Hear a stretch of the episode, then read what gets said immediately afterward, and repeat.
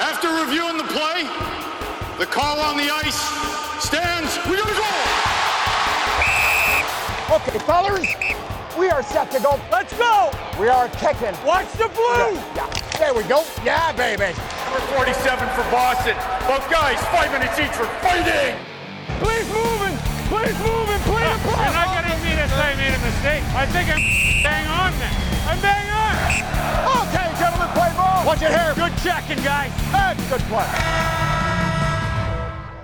It's the middle of April. Normally, we'd be into the Stanley Cup playoffs, but of course, this has been a year like no other, which is following the previous year like no other. And I don't really mean that in a good sense, Josh. We're we're still having difficulties and frustrations, but we hope everyone's doing well, you're safe, and let's keep moving in the right direction to get past the pandemic and get into some fun and enjoyable times with a little less safety concern on everything that we do. Well, you've you've got safety concerns in real life that we have to worry about, but it'd be nice to just have to focus on the player safety concerns on the ice once in a while. And we have a few interesting ones this week that we're going to get into. Of course, we have all of your favorites. All your favorite hits are back again this week, which involve hitting, as a matter of fact. But we've, I think we've we've gone a little deeper into the well with a few topics this week. Yeah, I, I think just with what's been going on around the league and the types of hits we're seeing and the types of suspensions and non suspensions, I think sometimes you, you do need to take that more detailed look, that additional coach's challenge, if you will. The Scouting the Refs podcast is brought to you by Manscaped. There are special savings for you with our partnership with Manscaped if you use the code REFS. That's R E F S. You will receive 20% off your order and you will get free shipping. Now, in the in the last couple of days, I have discovered new benefits to the Manscaped products. Of course, there's the the fantastic trimmer that works great. It's got the task light, which still still amazes me that no one thought of this previously except Manscaped. So, so you get the proper view of the undercarriage landscaping for proper growing. You get we got the new weed whacker that was sent to us a little while ago. Uh, it is pretty much foolproof this trimmer, which is is perfect for me. Now, here's the thing that I I didn't really think about until now how compact, how portable, how transportable these products are because I hit the road a couple of days ago for a long journey. It's going to be for several weeks. And now you wouldn't think of letting your lawn grow wild and uncontrolled for three to four weeks. Now, would you? I mean, you'd have the neighbors pretty ticked off, I think, John.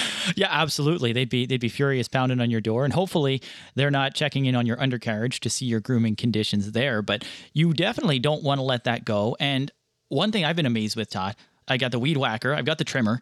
I gave him a charge when I first got him, and they're still going on the first Yeah. charge. It's it's incredible the the staying power that they have. So the, the they're portable, they're transportable. So if you're going on a long journey, you just tuck them in your bag, throw them, take them with you. It's it's easy. Spring is here, clean and clip. It's it's a it's the perfect play for everyone. Make sure that your personal lawn is also taken care of as well as your lawn at home. It too needs proper nurturing and proper care. We remind you again, use the code REFS, R E F S at manscaped.com. You get 20% off your order plus free shipping on the Weed Whacker and any other product you order. Do it now. Please make sure you're following us on our social media channels. For Josh, it's at Scouting the Refs on Twitter and Instagram. And for me, it's at Todd Lewis Sports on both Twitter and Instagram.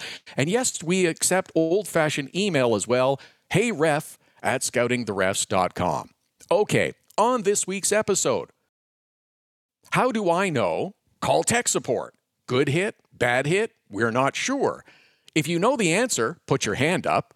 I was told there would be no math, and I can't kick it in, but you can kick it in. Are you intrigued yet? I am. okay, let's get into a couple of these uh, first of all. First off, we we ended last week's episode with would there be a suspension? What was going to be involved in the hearing with Jacob MacDonald? He got two games for his hit on Ryan Hartman a week ago. I know it's over. I know he served his suspension of two games. I saw the explanation video. I watched it. I listened to it. But I'm telling you, I'm still not convinced that this is a suspendable hit and maybe there's greater explanation needed. Maybe there's a little study, there's a little more clarification that can come both in the rule book and in the video that accompanies the ruling from player safety.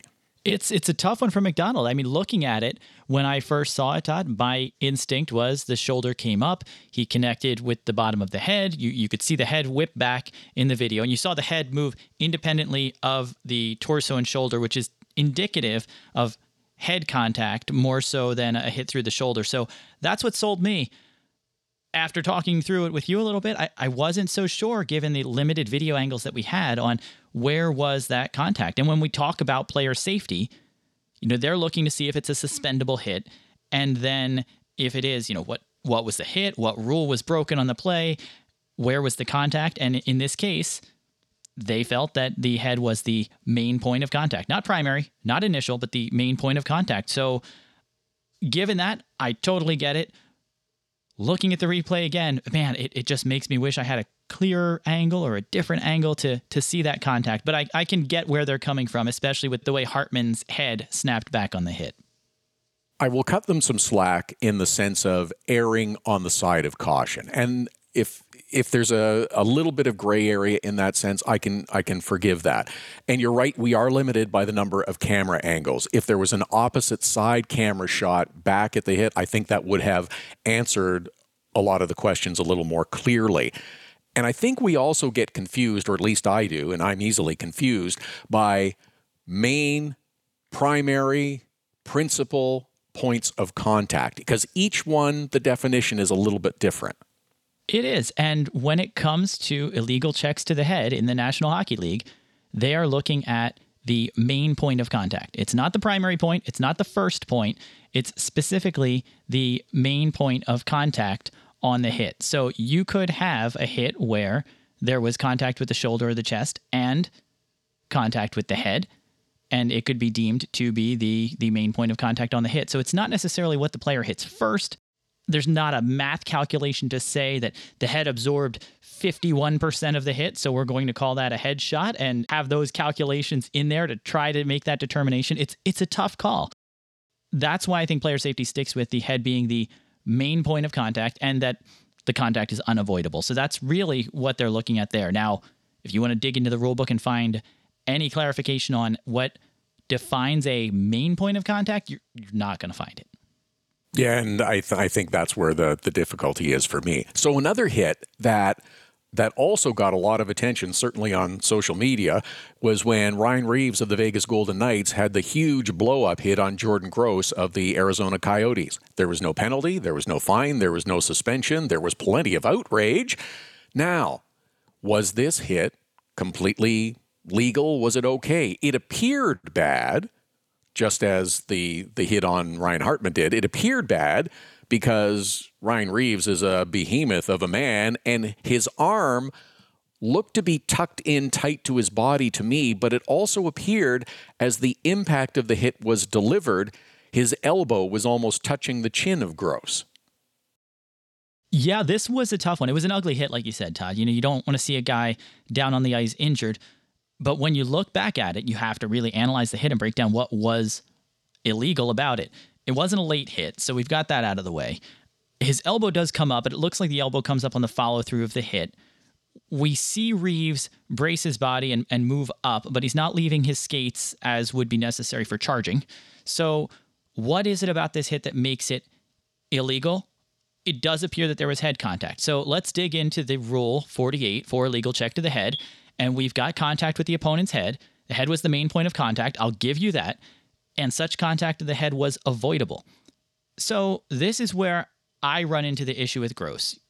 Reaves has every right to deliver a legal hit on the play, and we've got Gross following through on a, a pass or a dump out of the zone that kind of leaves him in a vulnerable position. He's a bit crouched over. He's following through on the stick, so his head and his shoulders, his whole upper body is a bit lower than it would be if he were standing normally.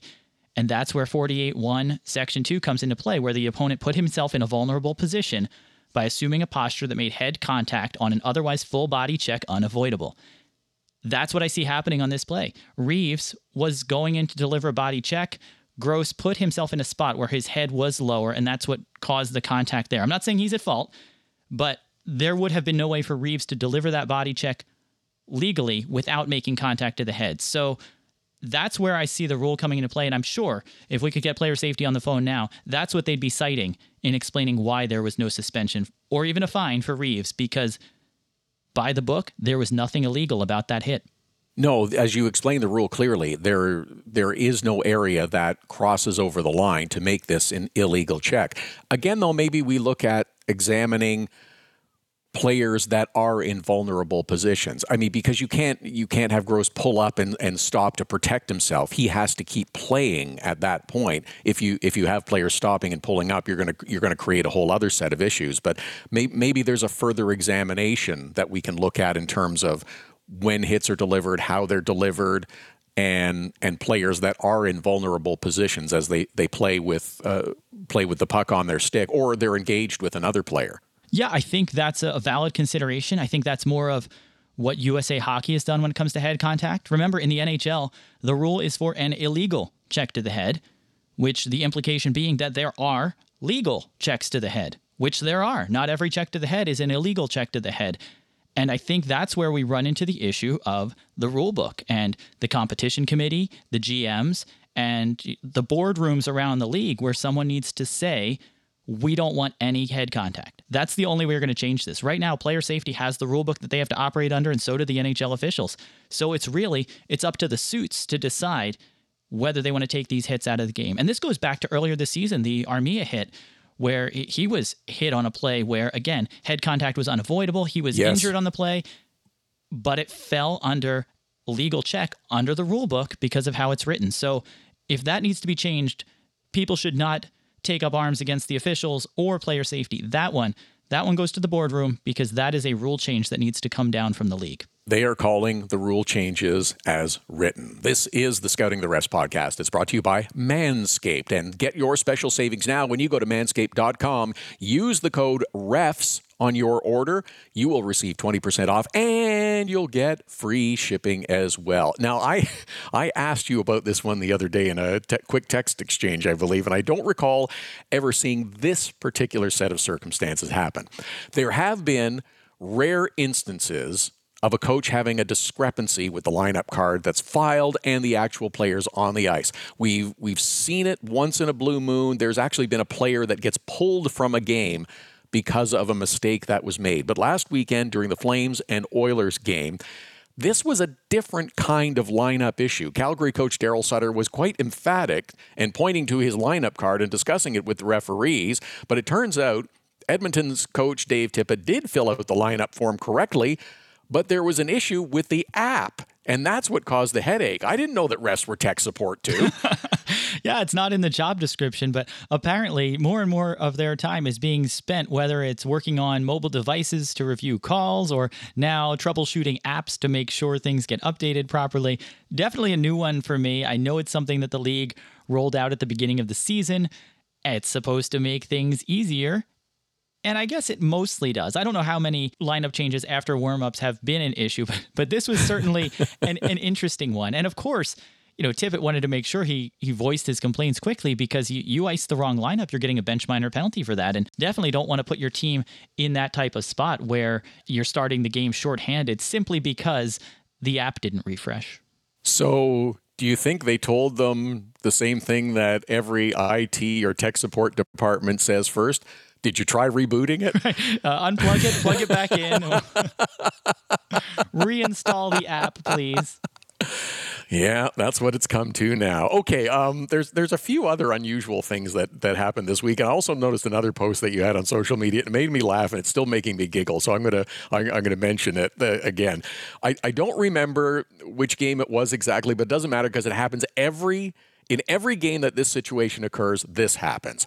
Anytime a puck goes over the glass and out of play, in unison, the opposite team members on the ice raise their hands to indicate that it went right out and it should be a penalty. Now, this is very helpful of the players, don't you think, in doing this good deed to assist the officials on uh, the ice? I love it. I, it cracks me up every time. You, you watch guys the whole game and they're they're engaged with the puck. They're hitting players. They're focused on their game. But man, that puck goes above head height, and the arms just shoot up to to signal the puck out of play.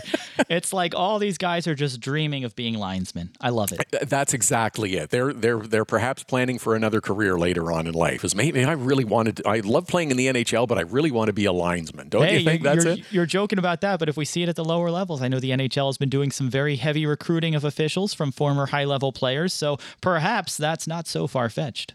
Uh, the other one that got a few people's attention was Columbus Blue Jackets forward Max Domi, who had himself a little incident in the game versus the Chicago Blackhawks. He was pursuing uh, D-man Connor Murphy behind the net.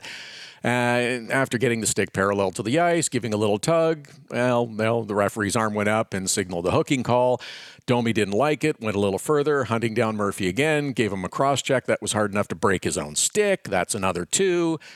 He kicked it up a notch as he grabbed Murphy, starts ragdolling him, throwing a few punches for good measure. I think Connor Murphy did get his gloves off, but just barely trying to defend himself. And in the end, Max Domi gets two minors and a 10 minute misconduct. Now, watching this play, could this have been interpreted a little differently? Could there been have more or perhaps fewer penalties called or more minutes?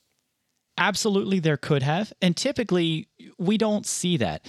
You know, it's it's not like when you get pulled over by the police officer and you get cited for every little thing that they found. They'll, they might cite you for for one thing here, or maybe uh, maybe they let you slide on on certain things here. And I, I think that's what the officials did here. They gave him the initial minor, which was called for the hook, and and then the follow up minor for all the rough stuff for the shenanigans that ensued after that. But with the gloves dropped and punches being thrown, by the book. They could have had a, another call on the play. I mean, I, I initially missed it and said, ah, two, five, and 10. And it wasn't. It was two, two, and 10. So miscalculation there. You do math like I do. so I know, I know we don't typically see it. I mean, we've seen plenty of instances where a guy is taking liberties post whistle and maybe he gets a minor penalty and a 10 minute misconduct. We don't see every tic tac infraction of, well, that was this and that was also roughing. And then, you know, he kept at it and he threw punches. So if you really wanted to be nitpicky and call a two minute for rough and then a five minute for the fight for dropping the gloves and throwing punches, it would be surprising to be called at that level, but it wouldn't be unjustified. Interesting. Interesting. Okay, now here's another unusual one, and this seems to be the theme this week. The Philadelphia Flyers and Buffalo Sabres. Well, both teams could use a break just about every night, and in this game, I guess maybe the Flyers got it and the Sabres didn't. The play is in the Buffalo zone. The puck is shot toward the front of the net, where Flyer captain Claude Giroux goes hard to the net. The puck is redirected into the goal as the net comes off its mounts. So, a few things here. Does the puck enter the net before it becomes dislodged? And how does the puck go into the net? Turns out it went off a player's skate. Well, of course, there can't be a distinct kicking motion as well. And this one is a little bit different. As you watch the replay again and again and again, you think at first perhaps it's Claude Giroux's skate, but it's not. It's Claude Giroux who kind of sticks his foot out and the puck redirects off Jeff Skinner of the Buffalo Sabres skate and goes into the net. Yes, there was to me the possibility of a distinct kicking motion on the play, but that kicking motion came from Claude Giroux.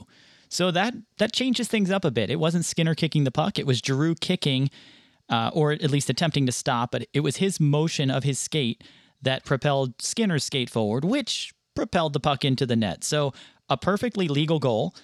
Now, if you took the inverse of it, if it was Skinner who kicked a defending player's skate, that would be a distinct kicking motion. That could see the goal being waved off. But when it's a defending player who's kicking, the offending the offensive player is not responsible for that. So this is a good goal. And this is one of those situations where you're right, Todd. You've got to break down, okay, how did it get in? And this was a deflection off a player's skate. The defending player was responsible for how that skate moved. So we're looking at, at that being good. And then did the puck cross the line before the net was displaced, which it did, so no issue there. But I, I, I did hear some feedback about, well, why don't they challenge this? Well, you can't challenge it. You can challenge goaltender interference, you can challenge offside, you can challenge a missed stoppage, but the provenance, but the the responsibility for reviewing that kicked in and did the puck cross the line in time. That is all handled by hockey ops. They do that for each goal, and uh, it's not up to the coaches to decide if they want to take a second look. They frankly don't have the option to do so.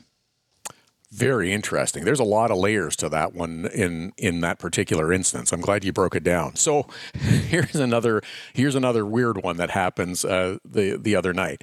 it, it was it was a really cool play actually. Sidney Crosby gave his stick to a defenseman in his own zone that had broken his uh, or lost his on the play. It's the right move. The forward always passes the stick to the defenseman because they need it more. But the puck then clears the zone and heads the opposite direction, and Crosby sees an opportunity for a two on one. Only problem is he doesn't have a stick anymore. So he changes the angle he is skating up the ice to go by the Penguins bench. On the ball, equipment manager John Taglianetti reaches across the boards, gives Crosby a new cue, and of course, he does the rest, skates in, and scores the goal. After the celebration, of course, Sidney skates to the bench to do the high fives down the line, and he recognizes Taglianetti for the assist. It's a great play, and it is perfectly legal. Yes, that is how you do it. It was entirely legal. We've seen Crosby get away with uh, generously flipping sticks to his teammates in the past, which is not legal. Not always called, not always caught, but that is not. This, however, getting a stick from the equipment manager on the bench is perfectly legal. Under 10 3, a player who's lost or broken his stick can get a replacement by having one handed to him from his own player's bench, by a teammate on the ice, or picking up his own stick. So those are the three ways to get a stick back. You can't flip it, you can't pass it, you can't throw it through the air, but you can do a drive-by on your own bench to grab a replacement on your way into the zone. So great move and uh, brilliant, brilliant attention to detail by the equipment manager there to have that stick ready to go and ready for Crosby just to drive on by and pick it up en route to a goal. And that's the amazing part is everyone on the bench is into the game, and that includes the equipment staff, the training staff to be on the ball like that. Good for them. Then I they, they should give him an assist on the score sheet. Yes. At, at least I, I, I think that for that one. A couple others now involving the the Toronto Maple Leafs, and one involves a goal goal that was scored that nobody recognized until oops the horn sounds. Maybe we should have a quick look at this. Alex Galchenyuk of the Maple Leafs did score against the Winnipeg Jets, but the puck was in and out in an instant. Yeah, that was a fun one. Usually,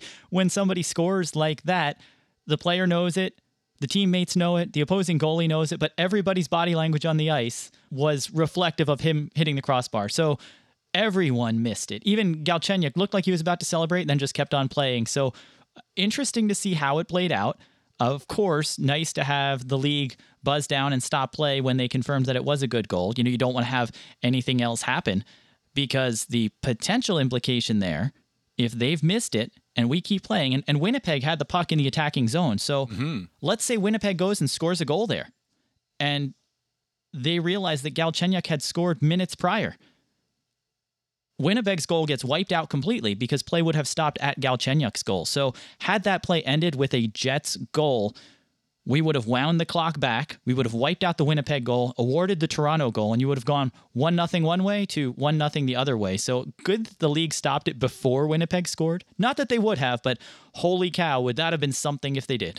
It certainly would. And in the same game, as a matter of fact, Zach Hyman of the Maple Leafs got dinged, or it's been ruled he's going to pay a $5,000 fine for a high stick on Neal Pionk of the Winnipeg Jets. He kind of got twisted around in, in front. There was a, a lot of pushing and shoving, looking for looking for room out in front of the net. And I think he was trying to slash Pionk, but it kind of caught him up high, and it was a high stick, and rightfully so. He should be punished for that.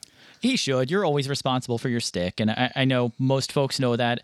It was a pretty tough spot. Uh, Hyman was taking a whole boatload of abuse in front of the Yeah. net. So I, I, I get where, where he's coming from there and fighting back and, and you know, picking up the penalty on the play. But it clearly uh, a high stick, a flagrant one, as he swung downward across Pionk's face there. So it, it could have been worse if we weren't wearing visors. It, it probably would have been. And one that can't go unpunished. But man, I, I just look at that play and think if they had called some of the abuse coming the other direction, maybe it wouldn't have gotten to that point. But that's where we run into that that threshold of where's the line for the roughing, the cross checks, the whacks and slashes in front of the net that we see night in and night out. And it wasn't called, and, and this is what it led to. We have seen a lot of highly unusual in this week's edition, and it's all about finding the line. What's above, what's below, and, well, what crosses the line, I guess.